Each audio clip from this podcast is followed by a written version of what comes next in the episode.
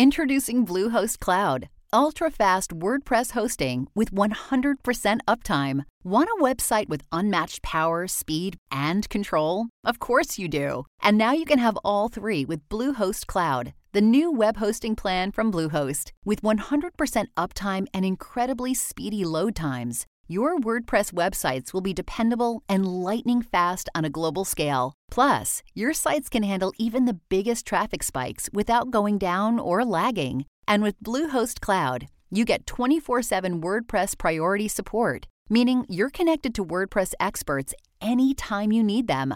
Not to mention, you automatically get daily backups and world class security. So, what are you waiting for? Get Bluehost Cloud today by visiting Bluehost.com. That's Bluehost.com. Attention, homos and homettes. The train to the Rainbow Rewatch is officially leaving the station. Please keep your hands, feet, flip phones, and Webkinz inside the vehicle at all times. If you're not gay, now you are. Congratulations! Get ready in five, four. Did I scare you? Good. My name is Liliana. And my name is Daniel, and today on Rainbow Rewatch, we will be re examining Wet Hot American Summer and ask the question was this movie actually any good? Yes, I think it was. Good. In short, okay, we're done. Bye. it's good. The name itself is such a great name. Totally. Like, they could have just done Wet American Summer, Hot American Summer. They went for wet and hot. Oh yeah. They knew what this movie was. They knew how to brand it. Mm-hmm. It failed terribly at the box office. Apparently, they did not know how to brand it. No, they did not know how to brand it or do it well. It's just so funny because this movie has become really important and it's Mm-hmm. definitely developed a cult following. And then it was big enough that Netflix made like a prequel and sequel series. Yeah, yeah. So it's it's because the movie had all these stars in it who were not stars at the time, but it's just crazy that it be- blew up so big by Mm-hmm. Literally accident. all of them. Like every single character, Amy Poehler, Bradley Cooper. This was Bradley Cooper's first movie. Yeah. And like he, I mean, I, he didn't knock out of the park in this because like he's not the big like character or anything, but Mm-hmm. he, it was still really good. He was great. He was cute. He was a cute girl. He was cute, and he was cute to look at, mm-hmm. and that is an important contribution to the film. I feel like he really did exist just to be a bottom. Mm-hmm. Like he re- like love him to death, think the character is great, Mm-hmm. but he really just existed to be a hole for he McKinley. has like no lines. no, He very a- few. He's like grunt, grunt, grunt, grunt. He a lot of grunting, a lot of looking mad and perturbed. yeah. Um, but it's honestly such a great movie, very absurd and very theatrical and ridiculous. Like mm-hmm. there's a whole scene I'm thinking of where the kids are about to fall over the waterfall and they they the camp owner and like some other guy run through the office and like just are destroying they're so like scared and agitated and like nervous for these kids that they just run through this office and oh completely wreck it. oh my uh, god. It's so good. Beth is the best character in this movie because she is divine. She, gives those because half the time she's the rational one and Mm-hmm. she's like making all the good decisions, and then there's that scene where she just like knocks over everything on the nurse's desk for no for reason. no reason. It's so campy. Yeah. And I love these type of movies and I feel like they don't get made much. Mm-hmm. Although I told Liliana about this movie and you love it, Barb and Star Go Oh to Vista God. Del Mar. so good. If you haven't seen it yet, it is the new queer cinema without having any actual queerness in it. It's so mm-hmm. because it's so campy and ridiculous and absurd. It just takes you to that place. Like it's already ridiculous, and then like three quarters of the way through the movie, the main character has a conversation with a talking crab. Like it doesn't make sense. This movie actually reminded me a lot of Barb and Star because there's like the whole silly thing going on, and then there's like weird space stuff. Yeah, There's like something's falling from the sky, and then in Barb and Star, there's like a whole like Evil villain, yeah. sort of thing. And I and I think in in the prequel, there's also something having to do with like Nixon or something. I no. I don't really remember. Like it was confusing. I love that. But like, yeah, You're right. They take like some absurd out of the pocket detail, like, Yeah. and the world's about to explode. and they throw it in there. Um, But it's so good. Please, please tell the fans, give us a synopsis for those who are not familiar with this masterpiece. Okay, so set on the last day of camp in the hot summer of 1981, wet, hot American summer follows a group of counselors who are each trying to complete their unfinished business before the day ends.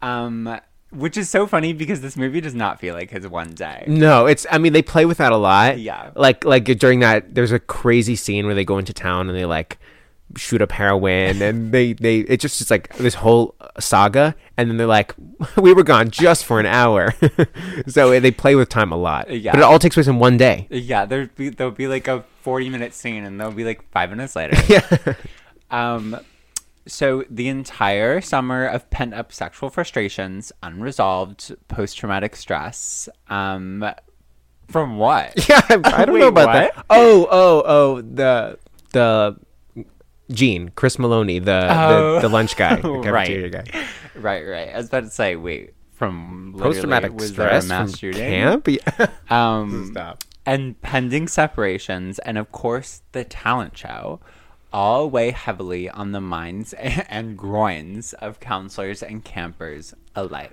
So it's basically just a day, the last day of camp, and mm, focusing mostly on the counselors and like how they're navigating it and their relationships and mm, like all the staff dealing with the last day of camp. It's it's so perfect, and I love these sort of like bottleneck movies that all happen in one really short period of time. I love those movies because when you do that, it like sort of heightens everything. It brings it to a new ridiculous place. Yeah. Um, what I love most about this movie is all the plots going on at once, but like, like they don't really seem related, and some of them aren't. Like the whole Gale thing, like that doesn't really matter. No. Um, but and then the whole like Victor um trying to get home to have sex with Abby or whatever, Yeah, and right. then she's like, "Who are you?" yeah. Wait, what? Um, and apparently the director was saying that that whole scene is based off something that like he experienced at camp.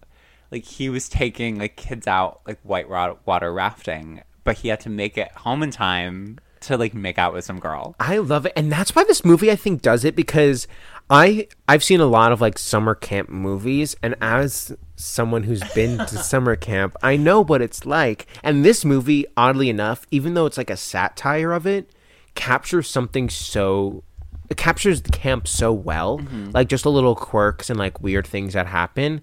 Um, and it has to be based off of someone's personal experience because it's so accurate.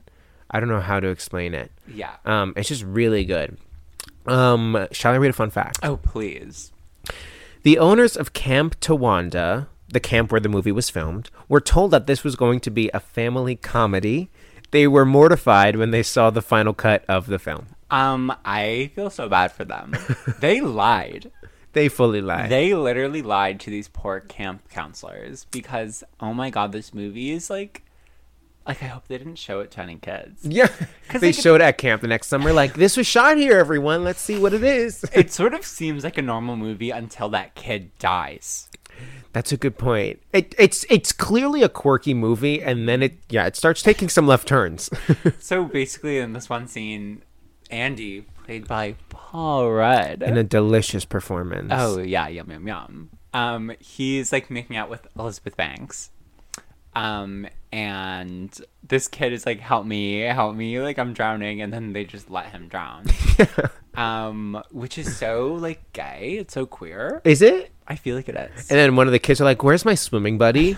Gay. And then Andy throws him uh, out of a moving vehicle. yeah, which I love. So children are murdered in this film. So it's definitely not family friendly. Um, but it absolutely is hilarious. Yeah. Um, and I kind of want to go to this camp. No, I would go. I would go. And I think they had them all staying there, like as if they were actually going to camp. Oh, they like lived in their bunks. I think so. Oh, cute. I think because it was like low budget, one month long production. I'll just like chilled there, yeah, I mean, might as well.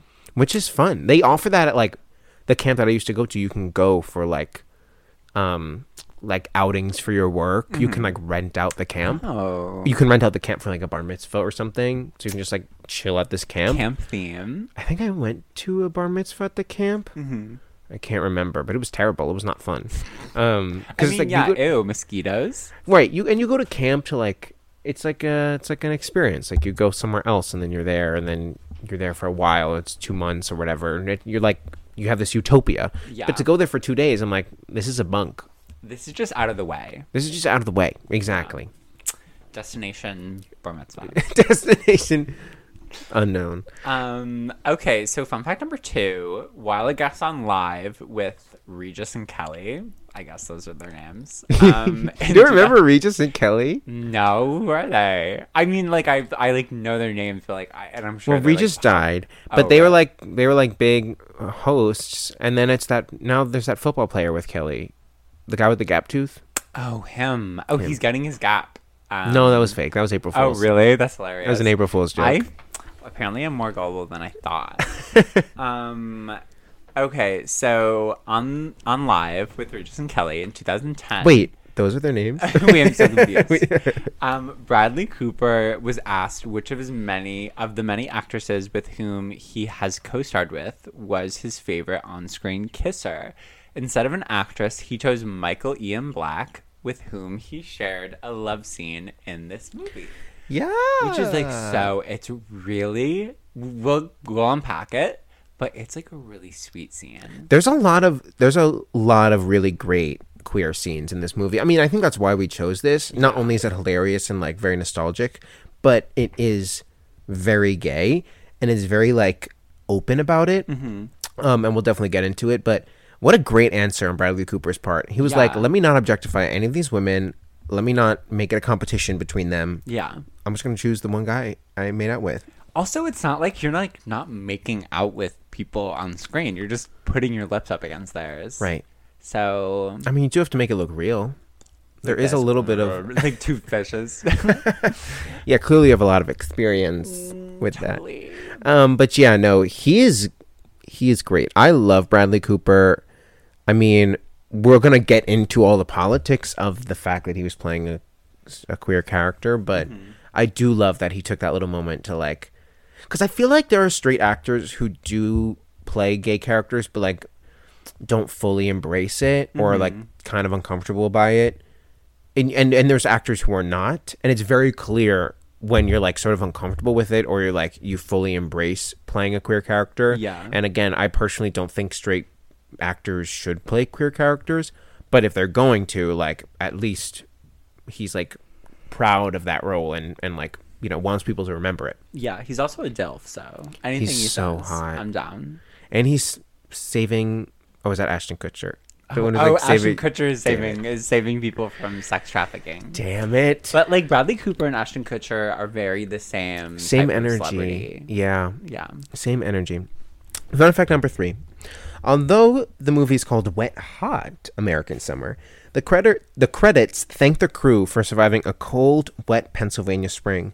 You can also see the actors and actresses' breath at points during the movie. It rained 23 days out of the 28 days of filming. That's awful. They must have done a lot of filming on those five days. They must have there's done a not a lot of raining scenes. No. I mean, I think you can sort of like tell it's wet at Mm-hmm. some points. Um like there's that scene where they're like doing the jacket swap Oh yeah. that it's raining during that scene. Oh, um, there's. Mm-hmm. there's definitely like a lot of wet moments, but yeah, most of the movie does not take place in the rain. Yeah. That would just suck. Like you have this movie, you have to film it in a short amount of time, and it just rains every single day. Just make it a a rainy. A rainy Make movie. the rain a character. I wonder if that's what. I'm gonna personify the rain as sort of like a metaphor on the transience of summertime. Period. Period. Just put a bunch of words together. Exactly. Fun fact number Um, four. Okay, so Give it to us. Number four is a long one. Oh, good luck. There was supposed to be a moment during the talent show in which young camper Erin, played by Gideon Jacobs, kisses camp counselor Gail, played by Molly Shannon, after she publicly denies her exponent, her ex-husband Ron. So Gail is this is an art teacher, and Mm. the whole movie she's super upset about the fact that she was divorced by her husband, um, and this kid, Aaron, is like comforting her. and like by kid we mean like Kid. child, like he's ten or like twelve. he's like a little boy. he's a little boy. Um, So, however, the crew and Jacob's parents could tell that he, being only 12 at the time, was very uncomfortable with this action, so they changed the blocking gym, simply brushing Gail's hair behind her ear. So they were gonna have a twelve-year-old kiss a woman. I mean, it would have been so funny, but like, I don't know if that. I don't know if that would have went over well. the politics of that are very interesting, and I can't help but think of Pen Fifteen, Oh yeah, which is a show about like middle school, but two of the actresses are 30 Mm-hmm. and they get around the kissing in a lot of ways. Like they'll either show two people's mouths very close, but it's obviously not them. Yeah. Or like they in one scene they kissed over masks. Mm-hmm. Um, so there's definitely like a lot of creative ways to get around it, but that's like made in 2020. So like something in 2001, I feel like the rules were a lot looser. Yeah. But clearly it's not okay to like kiss a child. And I think there's another moment in the movie where Ash Brandy Ashley she kisses that child. She kisses um she kisses the redhead girl. Moose. I think her name's Abby and she kisses Moose. the one who light, lights his fart on fire. Yeah, that was also really gross. I hated Um, it. But yeah, so they kiss children, and I was watching this movie like thinking a lot about this, how they handle it, and and how they present this weird, absurd relationship between this thirty-year-old art teacher and a twelve-year-old boy. Who and they get married at the end. They get no, that's what I'm saying. Like they get married. They're like, yeah, we'll send you our invitation. You're gonna be a bridesmaid. yeah, like wait, what? like to their wedding, which is part of the absurdity of it.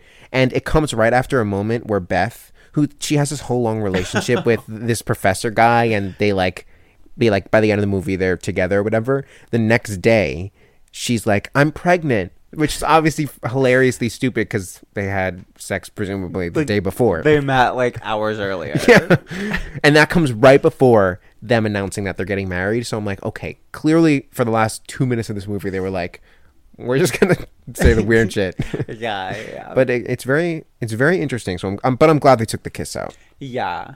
Um I don't know. I feel like it would have been really funny. Oh, it is hilarious. Yeah. their whole relationship is hilarious. Yeah, yeah, yeah. The fact- I missed. I when I first like when I first watched it just now. I missed that he said like we're getting married, but then I like sort of heard the tail end of it, and I was like, wait, wait, wait, wait. Let me let me roll back. It's so perfect. This movie, it just does. It knows what it's doing very well, Mm-hmm. um, and I appreciate it for that. Want to take a little break? Yeah, I would love that. Hey, Hey, I would up? love you. Are your pants unbuttoned? yeah, they're kind of tight. Okay. and I just ate. So That's fair.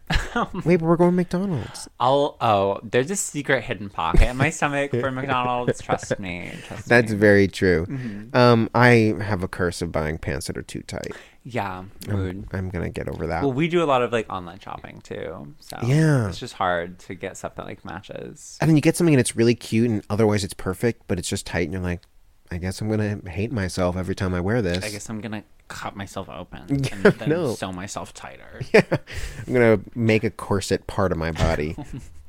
I'll Fuse. literally fuse to it. Yeah, Um, so there's a lot of queerness in this movie. there is. Do we start with Ben and McKinley? Do I we feel like we might as well. We might as well. That's where my brain went. Yeah. So, ladies and gents and other types of genders, there's a relationship between two characters. One name's named McKinley, one name's Ben. And the whole movie, like McKinley's friends are like trying to set him up with women. He's like, nah, nah.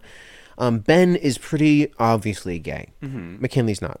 Um, and it's sort of unraveled throughout the film that they're like in a relationship and then they get married and the friends are like, what? Like, oh my God, I can't believe okay, it. but pause. They get married. They get married in Like during camp. get, and it's the cutest scene. and they have right before they have this steamy, steamy sex scene. Oh. Yeah.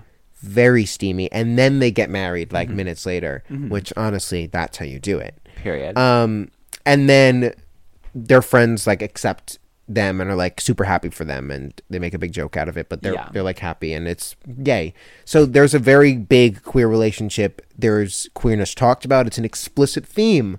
Yay! We don't have to extrapolate yeah. or infer. There's actual queerness. Yeah. Um, and for being done in 2001, I'm gonna say this is this is good representation. Yeah. it has a lot of flaws that we're going to identify, but I think it's good representation. Flaw number one: they're straight actors. Bradley Cooper is straight. Ian Michael Michael Ian Black, he's straight. They both have wives. Ew.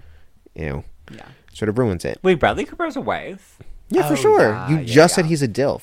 Okay, but like Confirmed. uh, um, because I always like love the jokes of him and and Gaga are gonna end up together. Could you imagine? That'd be sickening. I feel like Gaga's gonna go for someone older. Yeah. I feel like her husband's gonna be like Tony Bennett. I was I was about to say literally I I always forgot about her Tony Bennett era. I love it. Yeah. She's like, she could do. She was like, I can do anything. Here is proof Period. that you will you will buy this. Country. She did Fucking country. Pop. She could do it. All Wait, three sh- genres. She did pop. She did. Wait, Wait, Lady Gaga? I've never heard of that. She's punk act. But um, there's a lot of queerness Yeah. beyond them being straight actors. It's a problem. Here's another problem. The friends say the word fag pejoratively multiple times. They're like, Ben uh, McKinley's a fag. Like what? Blah, blah, blah. And then like m- minutes later, they're they're very happy for them. So they have this like scene where they're in the where they're eating dinner, and the friends come in like, "We have something to say to McKinley," and you're like, "Oh no." Yeah. But then they're like, "We love and appreciate you, and we bought you this sofa for your apartment." They're like, "Oh my god!" And it's like it's it's funny, and they're happy. Yeah. Um, but when they're referring to him, they say that he's a fag, even though they're doing it with love. That's a problem. I do feel like it's it's like making fun of of people who are homophobic A little bit. and like obviously like they shouldn't be saying slurs but i do feel like it was playing off uh, the rampant homophobia of the time so i feel like oh it, they only really said fag to like make us think that they were homophobic and then oh look Right, set up the right. jokes later Exactly. but like which I, I do like that they were accepting and i do like that they were playing the whole haha homophobes are like stupid look how mm-hmm. accepting these two idiots are but yeah they shouldn't have said fag Yeah, it's sort of like I think you have a point that they are making fun of that a little bit mm-hmm. and insulting people because clearly this movie is very pro LGBTQ, very Yeah. accepting. Like that's a very major point of this film. Mm-hmm. Um, so I think like the message does come across that being queer is okay, it's not a problem. I don't think it's really enforced that saying fag is not okay. yeah I think because uh, you know, I think what what which happens is people watch this movie and then even if they're sort of like okay with the queer themes or accepting, then they're still walking away being like, and we can use that word too. yeah Um, which again, I guess it's not the movie's responsibility, but it is sort of the movie's responsibility to be responsible. And I think it sort of like misses out in that respect. Even though it's still it's still like I believe why I'm like conflicted about it in the first place about this objectively like bad thing is because the queerness is really handled very well otherwise and there's a lot of love and like respect and for being done in 2001 like I think it's kind of important um because the queer characters are not sort of like victims or they're not others. They're just sort of like other counselors who work at this camp. Um but but it's a lot. Uh, how often do you see like relationships between two teenage boys though? Yeah yeah. No that's a good point. Um especially at the time. Right because now we got Um, love simon which like okay but like that is i feel like having straight actors in love victor and love simon is worse than having straight actors here because we know better now and there are so many out gay actors T. who could totally body these roles but i think the point of what they wanted in these two in love simon and love victor is they wanted someone who is like straight acting who is like relatable because like it's a gay story for straight people yes it is because they don't want to and they don't want to alienate the the homophobic crowd I read something very interesting today about Pose. Mm-hmm. It was basically an article like we thought that Pose was this like groundbreaking things are changing. And what the article is basically saying is it is a sign that things are changing, but it's also a sign that there's a lot left to be done because Pose hasn't really ever had like a huge audience. It has a very dedicated fan base. Totally. Um, but it doesn't have a huge audience because it's a queer story because it's a black and brown queer Yeah. and trans story. Yeah. So it's like even with that, it still just like wasn't big enough to like break through. And so like it made me I was thinking all day like queer media we love it and and we're and we're happy that it exists, but it's still not elevated to the same place as like other content unless it's catering to straight people as much as possible. Like Pose does not cater to straight people, does not cater to white people, but Love Simon, Love Victor, a hundred thousand million percent does. And I think that's the way to like coat queerness now. Um, and this movie, like that obviously wasn't really an issue. I mean, like they are straight actors, but Bradley Cooper's playing a very femme gay person versus Love Victor, where it's like that could be your brother Steve. Totally. Yeah. Um, I hate it so much. yeah. I hate it. Um, I did watch some of Love Victor. It was like fine, and they have one episode where they where he goes to, to New York and he meets a bunch of like actually like queer people. He goes to like the club. yeah, no, yeah, he goes to the club. I don't know how he got in. he's a high schooler, right? Um, Well, there was that whole controversy when they moved it from Disney Plus to Hulu, and now on Disney Plus they have a gay character. They have um, High School Musical the oh, series. yeah, they have they have a whole which I just started and it's so good. I highly recommend. Yeah. Um, everyone go Stan, um, Olivia Rodrigo and anti Stan Joshua Bassett. please. She's gonna she her pay rate for next season just went through the roof. Yeah, and Joshua's down the dumps, fired. Literally, I, if I was him, I would hate her because he, because no one really cared about him before. He was just like whatever, and now like he has like literal haters, and I'm one of them. He's a lot of haters, and you're one of them. But also, he has a lot more attention now. True. Which, in the long run, will be a positive thing for him in his career. Yeah. Um. So we should thank Olivia Rodrigo Period. for being sickening. Um. Okay. Wait. What else? Oh, one thing I did want to say about about this relationship. Um, is that it's the healthiest relationship in this entire movie, and like all the other like all the other relationships, like Andy and Katie. Andy and Katie, um, Coop and Katie. yeah, Coop and Katie. That's all like messy. Even Beth and the Yeah, professor guy. Beth and Henry, like they're like messy at the beginning. They're so awkward. They like lie to like get to know each other better or whatever. Like she pretends to know about astrology.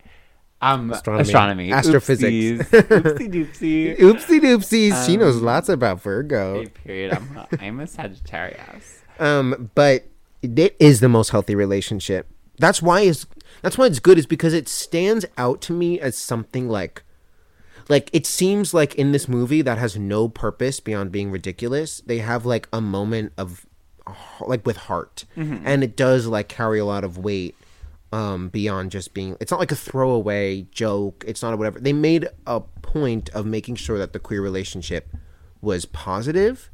Um even though the characters are awful, the mo- everyone's awful. It's you know, a satire like that. Yeah. But um it's so healthy. Can we talk about the sex scene? Oh, oh, it was so it was so nice. It was I really nice. wish I was Bradley Cooper in that scene. Oh, I wish I was McKinley so Oh I could be fucking Bradley Cooper. Well, let's go in your closet right now. Let's let's role play it. Period. But so basically, what happens is like they're having the friends. McKinley's friends are having this thing because they just like are standing.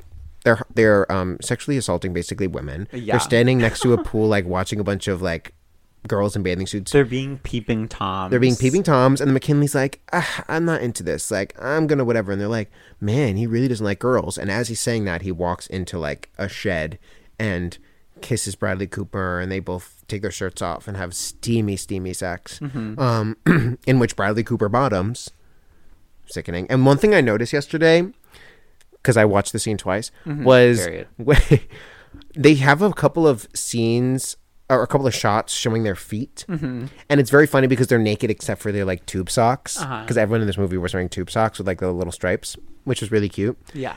But you can tell, like Bradley does this thing with his feet where he's like really awkwardly like moving his feet, like he's moving like closer and closer to the wall, and like McKinley's following him with his feet. Yeah. Which to me was like Bradley Cooper is bottoming, which is a super uncomfortable thing Yeah.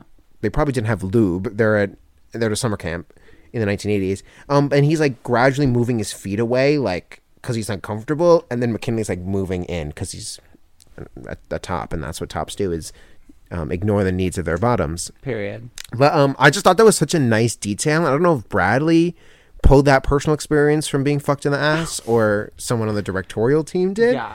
But it was a nice touch. I want it because you can't have anal sex with no lube. You n- You can't. you could. Okay, you could. Literally you could, but that is awful. you would get injured. you, you would be bleeding. Period. It's literally like if you can't imagine it, getting fucked without lube is like I can't even think of like a way to describe it. It would be like someone trying to put something in your ear. I was gonna say like it's someone trying to put like um, a pencil in your nose, but it's one of those thick pencils that doesn't fit, and also the pencil has spikes on it. like it would um like if you tried to have sex with no lube, you would have like a It's tear just- in your anal ring. exactly, it's just sandpaper. Like Yeah. there's no wetness, and so all that friction that is being created has nowhere to go. So it just goes into your skin. the blood would be lube. The blood would. Maybe that's why we're genetically designed. Yeah. Uh, do people people do use that as proof that like anal sex is amoral though? They're like Yeah. you can't get wet from it. You can't. It's not natural. Um I'm still gonna do it though. So. Okay, but uh, I'm still gonna do it. Also, maybe the poop is supposed to be the lube. Just get a little just poop a little. Have a little shart. That's my worst nightmare. Yeah. It's happening. I happened. never did that. I never once in my entire life. I never once, whenever anyone pulled out of me, nothing. Clean. That's sickening. well, because you take care I do take care of myself. to prepare yourself. Yeah. Um, I have not shat on someone's penis or or had any residue, but it has happened to me Hold off. My... Well, you know, multiple times. someone vomited on me one time. Did I tell you about this? I think I did. I think you did. I had a whole you did. breakdown. You did. This guy like threw up on me, and it wasn't. He was just drunk, and like so was I. But like he just threw up on me That's that's really bad. in my bad. The thing about being pooped on is you can smell it before you see it. oh no. Like you're still doing it, and you do feel if you're topping, you do feel something. There is a different wetness, I mean, and there's then you something in there.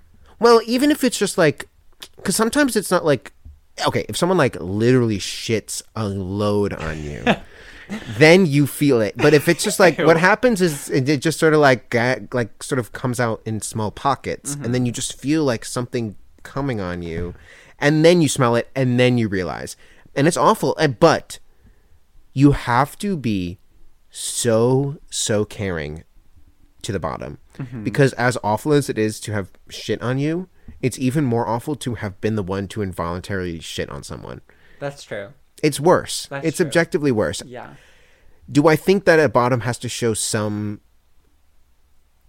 apo- not apology but like understanding that it's a shitty situation um yes because i do know some bottoms who are like if I shit on you, like sorry about it. Like go go clean yourself off, bitch. Okay, Which well, I low I mean, is I sickening. mean, more power to them. to No, it's it's sort of sickening. Yeah. But in my situation, I'm like, I don't need you to be apologizing to me, but I also want you to understand that you just shit on me. Like, Yeah. I need a moment. Yeah. Um, that took a left turn. Yeah, I was about to say. Um, so it's wet in hot, wet hot. Period. So American summer. What we get from this little tangent conversation is we need feminism, but for bottoms. Bottomism. Bottomism, and also justice for Bradley Cooper for taking it up the ass, totally dry. yeah, He really like did that just Jake for act- Gyllenhaal or whatever. Was he the bottom? Just like that? Jake Gyllenhaal, no lube on Brokeback Mountain either. Just some beans. that movie, just some beans. It work. Mm.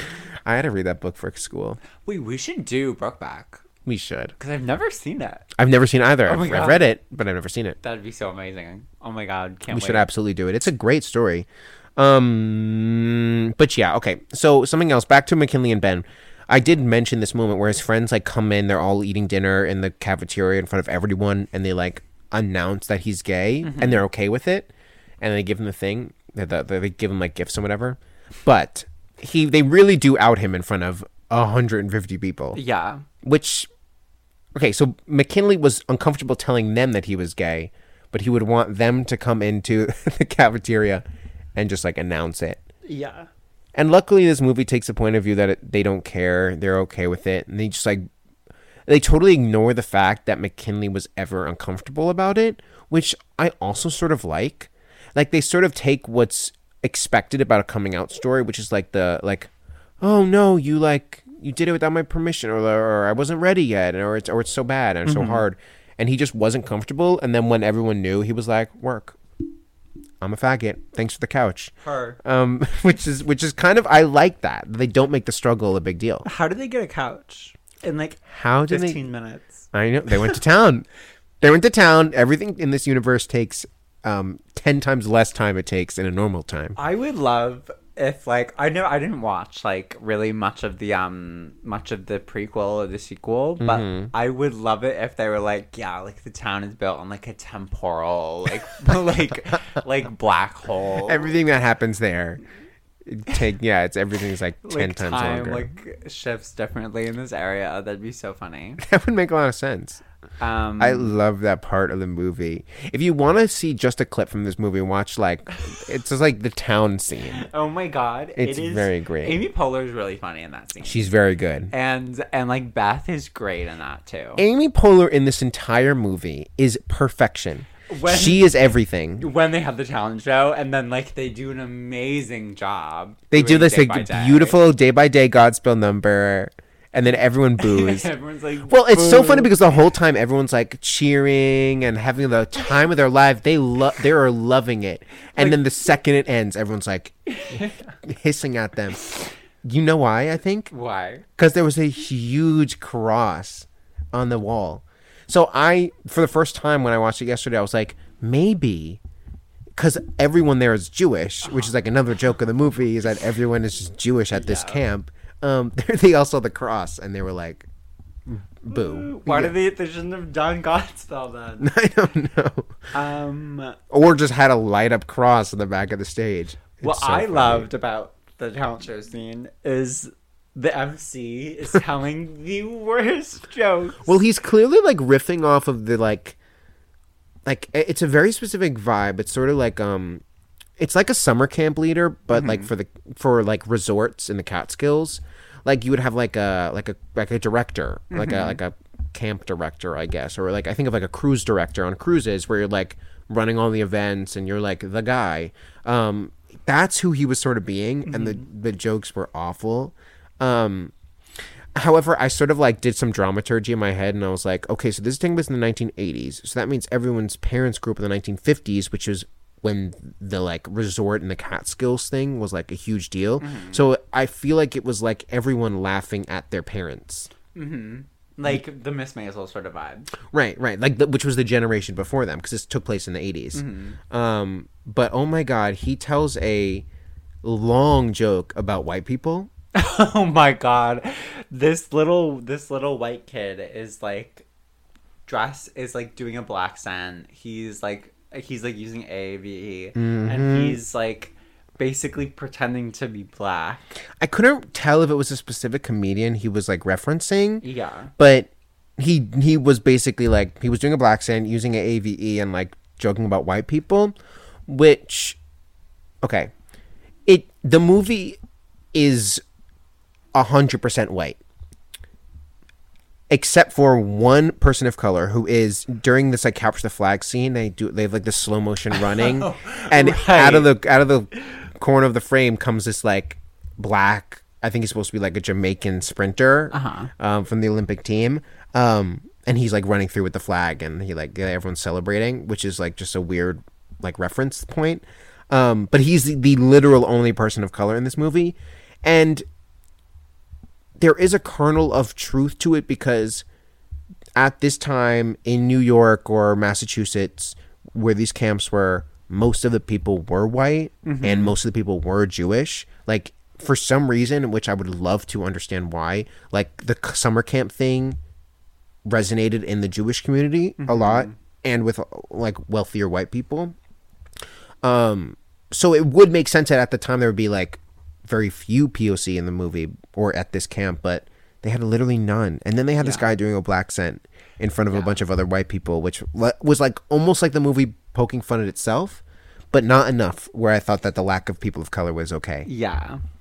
Um, I feel like this was right before the whole like diversity and representation matters thing.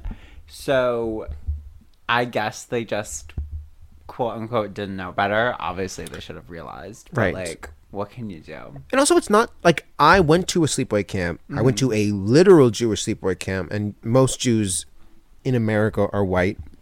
Most, not all. And there were some people of color. Very few, very, very few. But there were some. So, for the sake of the movie, they could have put a couple in. Yeah. Um, and you're right. I, I I put this in the context of like Friends. Like this came out four years after Friends, which was an, a notably all white cast. Um, and that was just like the norm. yeah. And and it's only been until very recently where I've noticed that this movie has literally no people of color because it's almost like one of those things, at least from my experience as a white person, like when I'm watching something, it's it's not something I'm actively thinking about or I've been trained to actively see because, you know, it's not my experience. I I'm trained to see when I don't see queer people. Like when I don't see queer people, I I feel it, but not that same way towards people of color because that's not my experience. But I've been recognizing it more recently. Um, and I can't believe I didn't recognize it before. They're all white. Yeah. Literally all of them. Yeah. They couldn't have thrown in like one. At Like least, but like at least a couple. Yeah, because that one guy during the during the capture the flag scene doesn't. That's his one scene. No, he's just a random. it was like 30 for that yeah. one joke. No, And literally. an adult, right? I Yeah. didn't really take a good look, but like, It was just like as if the Olympic track runner was there. Um, Yeah. It was just wild. Um, hold on, we gotta take a break. Why did I say it like that? like a porn star. like a horn star. Yum. That's me. Um oh, another gay thing. Do you know during the training montage where like Gene, who's the cafeteria guy, is like training Coop to like man up for Katie, um, who was this girl he's obsessed with, who's dating Paul Rudd, um, who's an asshole, um, but so hot. Um, and so they have this like mentor, like Karate Kid esque sort of deal going on. And I, for some reason, was like, this is the gayest thing that's happened so far in this movie. Someone was literally butt fucked, and this is the gayest thing that's happened. I don't know. There was just some energy between them. That mentor, like, I'm gonna teach you everything I know. Mm-hmm. I think there's something hot about it. Yeah. Also, just like Cooper got sort of more attractive during that scene because the actor's purposely made to look like ugly because his hair is all shaggy and he wears Mm-hmm. like gross clothes. But then like he comes in in a crop top and like short, like in like short shorts. The crop top. Um, and like his hair is better, and Gene is just so such a daddy. He's such a just a guy from Law and Order. Yeah, yeah, yeah. He is Chris Meloni or whatever. He's so He's hot. so beautiful. Um, so yeah, I definitely understand. I definitely know what you mean. There's also a porn genre, probably. Teacher, teacher, student, Mm. Oh, daddy. for sure it daddy, is. Son, camp counselor. There's a lot of daddy son, a lot of doctor. Yeah, Johnny Sins. What is that? I don't know. I was never really into that. I'm thinking maybe just because the doctor is one of the first places where you're like touched by another person, Yeah, but that's I would not want to be a doctor because of that. no, and Ew, I that's don't- not my relationship to my doctor. Yeah. Well, if it was, someone be- would be at court. yeah, I'd be getting sick a little more often. Stop. Um, oh my god, my doctor was not attractive. my doctor was also not attractive. I've never had an attractive doctor, save for the orthodontist. Oh, our orthodontist. Yeah, yeah, yeah, he's sexy. Um, yeah, I don't know. I feel like if well, one time when I went in for a gyno visit, my my gynecologist had like her like apprentice or whatever without my permission, just there in the corner. He was I really hate that. hot, so that was upsetting, and it was during a very very scary appointment. I'm sure. Yeah, Um, yeah, that's a good point. I'm like, maybe only non-attractive people should be doctors. maybe you I know have some- to be ugly.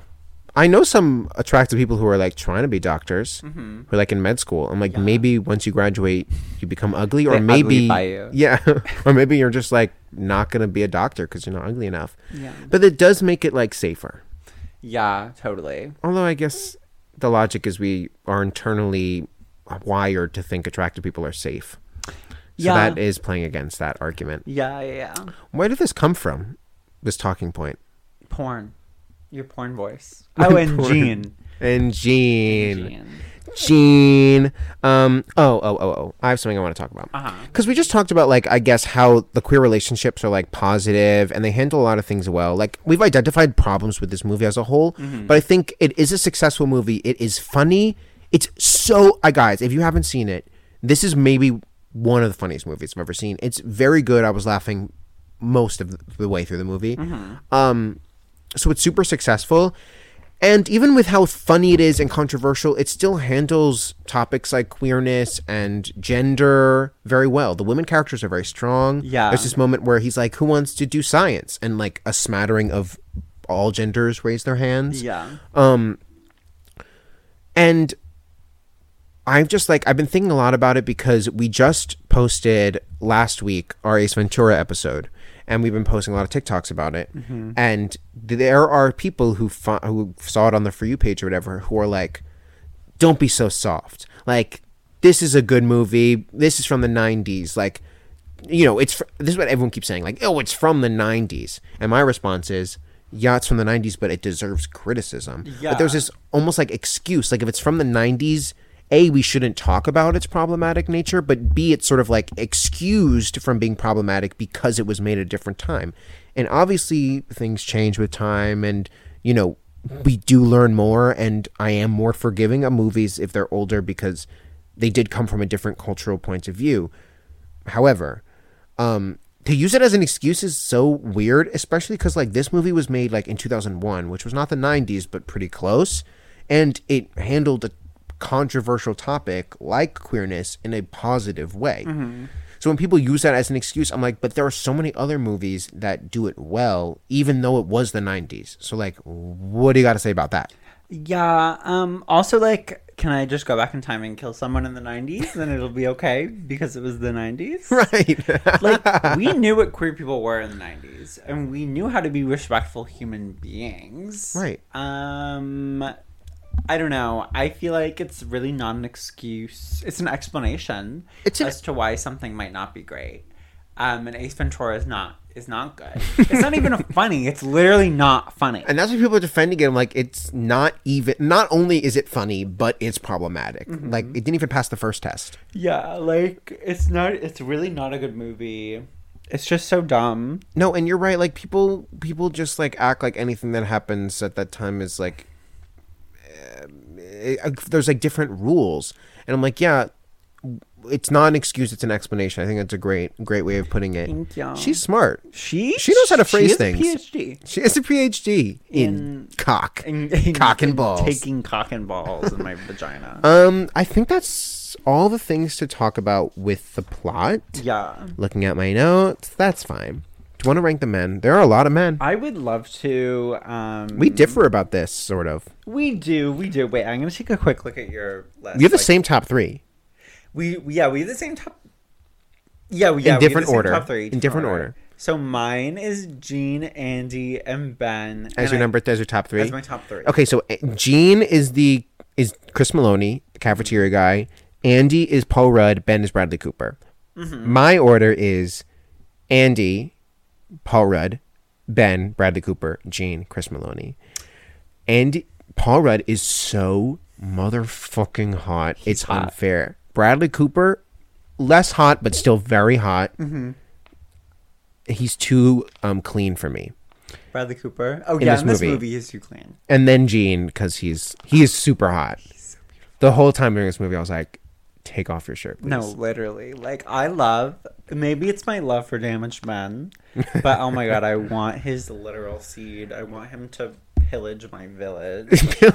Um, when he humps a fridge in front of a hundred kids, I just his story is so confusing. He like has this all of these weird quirks, but he's very like rigid. I think because of the post traumatic stress from the war. Mm-hmm. Um, but he like has all these like weird things that he likes, like fondling his sweaters, Yeah. and humping a refrigerator, and he like and like sh- smearing mud on his ass. it is funny. It is a good bit, um, but he does hump a fridge. Um, next, I have Professor Henry Newman, who is fuck, I forget the actor's name, but he's like a little twinky, twinky scientist boy in this movie. I like him. He's insane. In his first scene when he's like, I don't want to. Yeah. when he screams at Beth. That's so funny. It's so good. It's a, my favorite during that scene. I sent you a video of it. Is when she like goes to shake his hand, and he like doesn't know what to do, so he like hands over like a shovel because he was gardening, and she like takes it and like pretends to be a farmer. It's so yeah, funny. no, she's so Explaining it isn't funny, but it is. You have to believe me. It's funny. funny. Yeah. yeah. Um, who's your fourth? My fourth is McKinley. And then the can of vegetables. the can of vegetables was pretty hot. Yeah. There's a talking can of vegetables, by the way. It's really funny. Um, after Professor Henry Newman is Victor, the guy with the curly hair, who's He's ugly. Really He was cute. Like I would have sex with him, but like that's not. that seems like much. your type. Yeah, but like I don't know. It's kind of hard to explain. Like yes, he's ugly, but like yes, I would have sex with him. But like I understand that he's ugly. I just would let him put his dick inside me because Okay. I don't like myself. Right. Because I use ugly men as a as a way of self harming. It's honestly the I was gonna say it's the safest way. That's not true.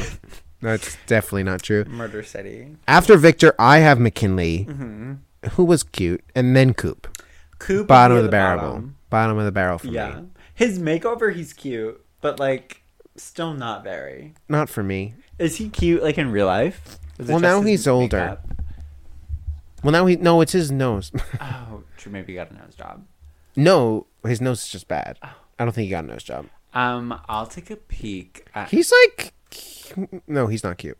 And in the in the series, which so they so they made two Netflix series. One takes place ten years before. Oh no, sorry. One takes place on the first day of camp, and one takes place ten years after. And oh my god, he is the. F- the, the whole the whole show makes a huge joke about how he looks really the farthest thing from a child. Now he aged kind of poorly, um, and so there's a lot of scenes where like they're like playing that up.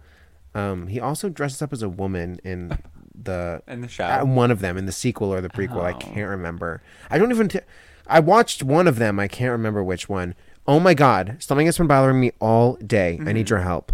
I thought of this to bring up. What is the name of the store in the mall that used to sell DVDs and uh, CDs? The big store Wait, next to Sears. Mall? No. At the JV Mall? At the JV Mall, Oh, next to Macy's. go Macy's. JV. I was rich. I went to Danbury. Sorry. I hate you. There's one store, the store where you bought DVDs and know, CDs. No. Netflix. Netflix Um, store. I'm gonna Google it. I you you really don't know what I'm talking about no. either. I've been trying to kill myself figuring it out all day. That's not what I meant to say. I'm I'm typing as I talking. Um. Okay. So FYE F Y E. I don't know. I never heard of that. Is that I never because I got all my stuff from Blockbuster, like in like next to Fratelli's. Wait, there's more. There's FYE's that still exists. wait, wait. Wait, oh my god, wait. This guy, the guy who played Coop is in that show Anthony was telling us about. Which one? Um Um oh my god, what was the name of it? Fuck me. Search Party. Search Party, yes. I yeah, now. yeah, yeah. Do you remember this logo? I do remember that logo. The I logo. do, I do, I do. It's like the blue sort of like arrow pointing thing. It says FYE. Mhm. I love that store. I used to love going in that store because it was back at the time. You know why I thought about it? Because I thought about how hard it used to be to find music, and you would just have to like buy an album. But at at FYE, you used to be able to get the CD and like put it on a thing and then listen to it. Or they had little like samples where you could like go and put the headphones on and like And jam to some music. Um, I miss that store. I don't. No place I- in the modern think I world. went there. How how did you never go there? like I just because I did. I wasn't a JV girl. So we have two malls near us. The JV Mall, which is like the dinky, The pleb. the pleb. I went for the movie theater. when they took it out. Yeah. No reason to go Yeah. except for the stand that sells the cookie cakes. cookies? The cookie cakes. They're so good, so good. The cookie cakes are mall cookie cakes. Um, kind of Can't- slap. Can't do. And they had like wrong. little little character cookies, and they had a really nice cookie. Do you remember they used monster to have one. Sbarro and Burger King in that mall? Mm, Burger King's. Go- well, you know, Danbury Mall is getting a Shake Shack. You're. I'm, I'm serious. I'm serious. They're getting a Shake Shack. I don't love Shake Shack that Shake Shack. I don't love Shake Shack that much, but that's good news. Yeah. I mm. mean, I also don't. I've only been to the one in, in Grand Central, but Really? That's yeah. so funny. Wait, didn't someone die at a Shake Shack? like, like this pandemic, someone like got shot or something at, at a Shake Shack. I seem to wait. I'm gonna. I am Google Shake Shack. Gagged. Shake Shack tragedy.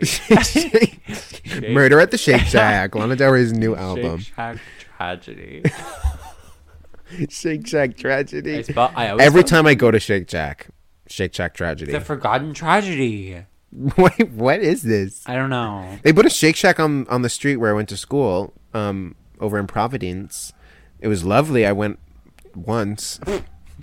I was just expensive. oh my god! It's literally some. There was like a mass shooting at the Shake. What? I'm What? Oh, kidding. I'm making this up right now. Wait, I don't know though. Probably Uh, someone just like, got salmonella. I don't know. Yeah. Oh, someone got. Oh, this is it. This is it. I found it. Um, apparently, uh, someone who worked at the Shake Shack poisoned uh, members of the NYPD. It was at the. Oh, it was at the Grand yes! Central one. Um, Yes! but I think it was I During BLM protests during last year. yeah yeah. So, but I think it was um a lie. No, it the was. NYPD, right? It was a lie. They just I'm sort of like so- exact. They just got a couple of them got sick, and they were like, "We were poisoned." They were like, "Or you're sick." Yeah.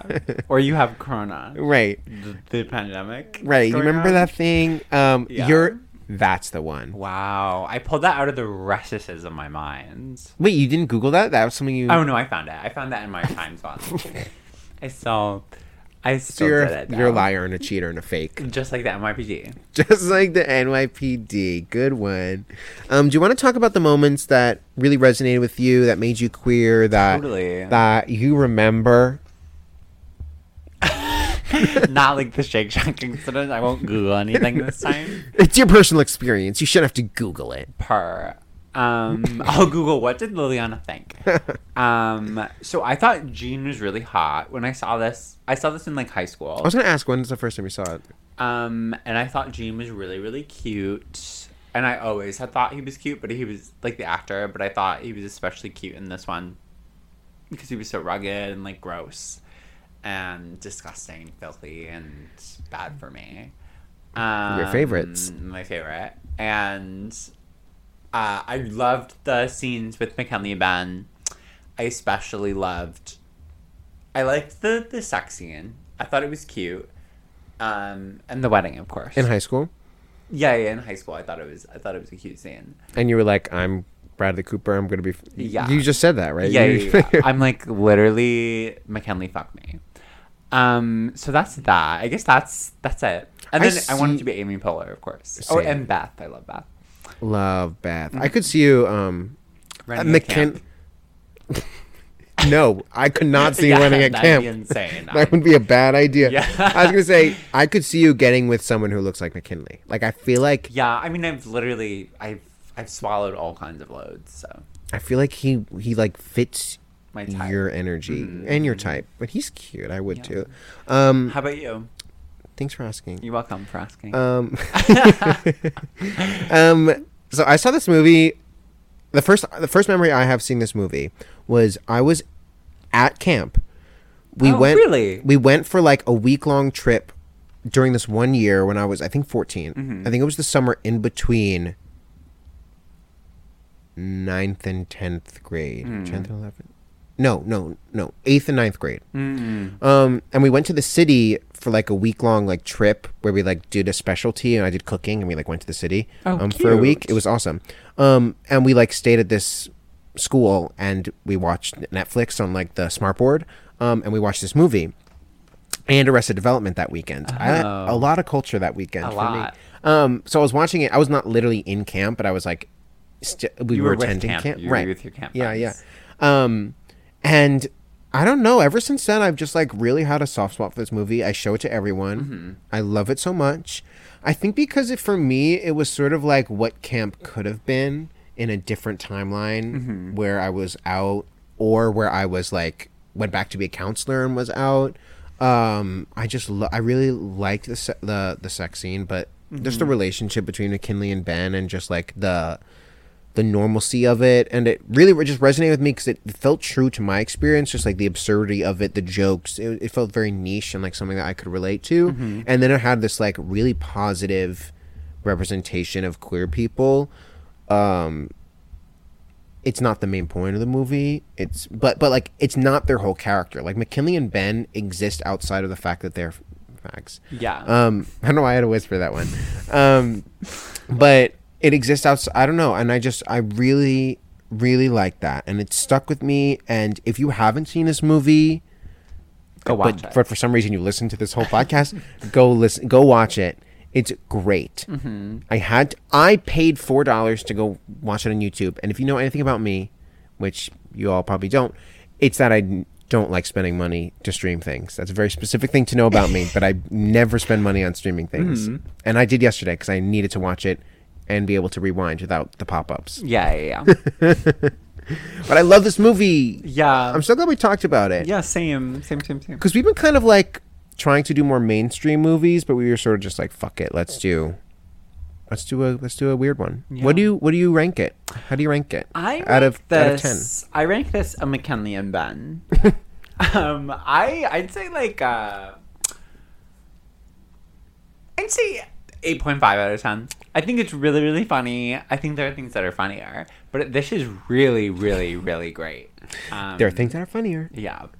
Uh, but no, no, no. Yeah, I really like this. I agree. I'm right there with you. Eight to nine range. It's it's it's a comedy. So like you know what you're signing up for. Yeah. But it's smart, it's ridiculous, it's campy, it's sort of just like um a chance to like get away. You know what? I, I just got distracted because I thought of this really funny moment from the movie where Beth and Henry are talking on the beach and he's like, Meet me over at the bench in ten seconds.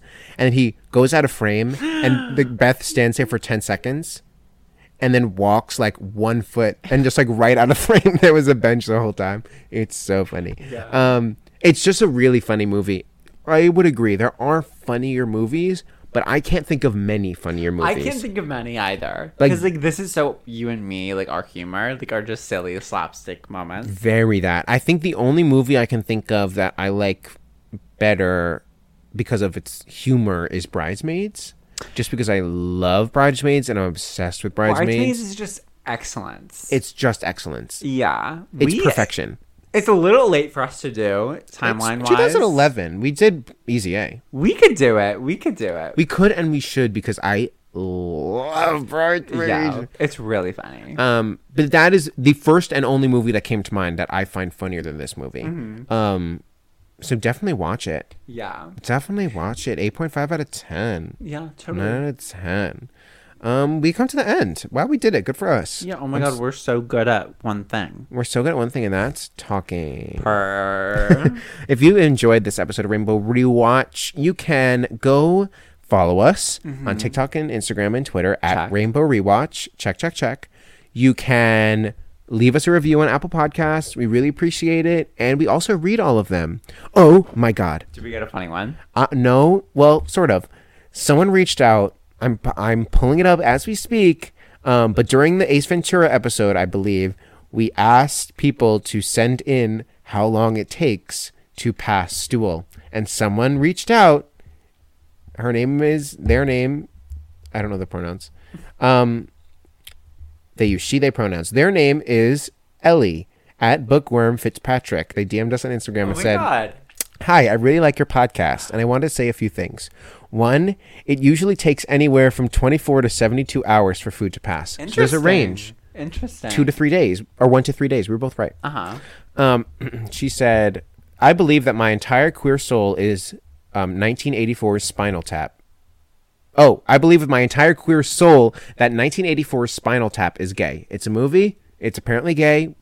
Let's do it. Ellie recommends. And number three, love the podcast.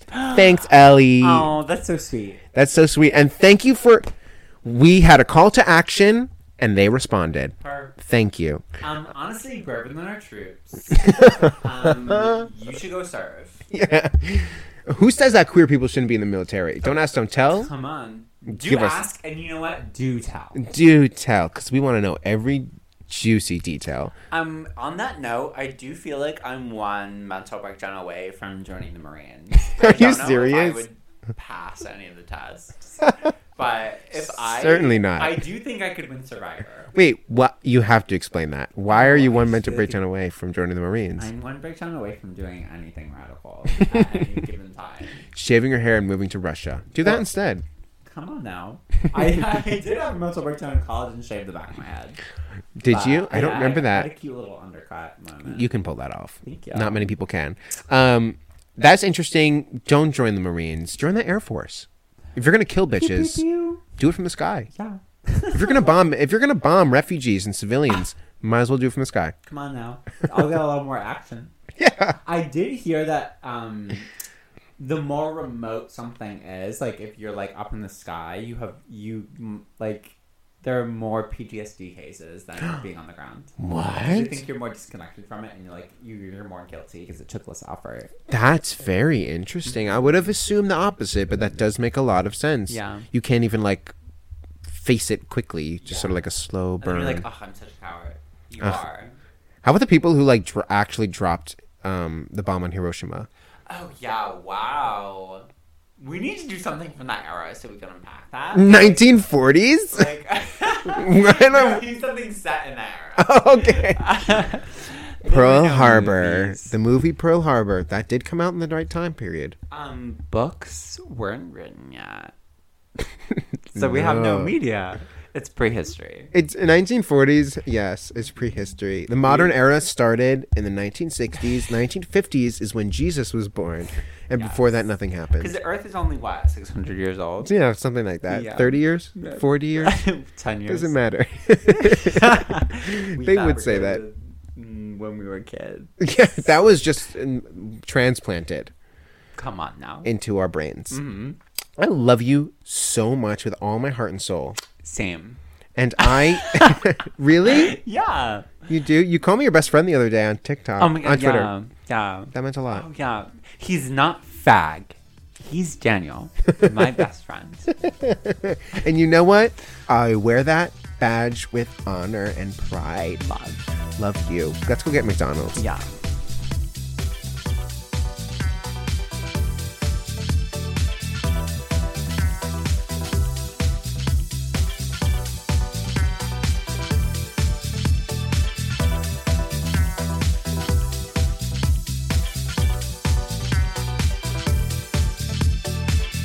Say goodbye to your credit card rewards. Greedy corporate mega stores, led by Walmart and Target, are pushing for a law in Congress to take away your hard earned cash back and travel points to line their pockets. The Durbin Marshall credit card bill would enact harmful credit card routing mandates that would end credit card rewards as we know it. If you love your credit card rewards, tell your lawmakers hands off my rewards. Tell them to oppose the Durbin Marshall credit card bill.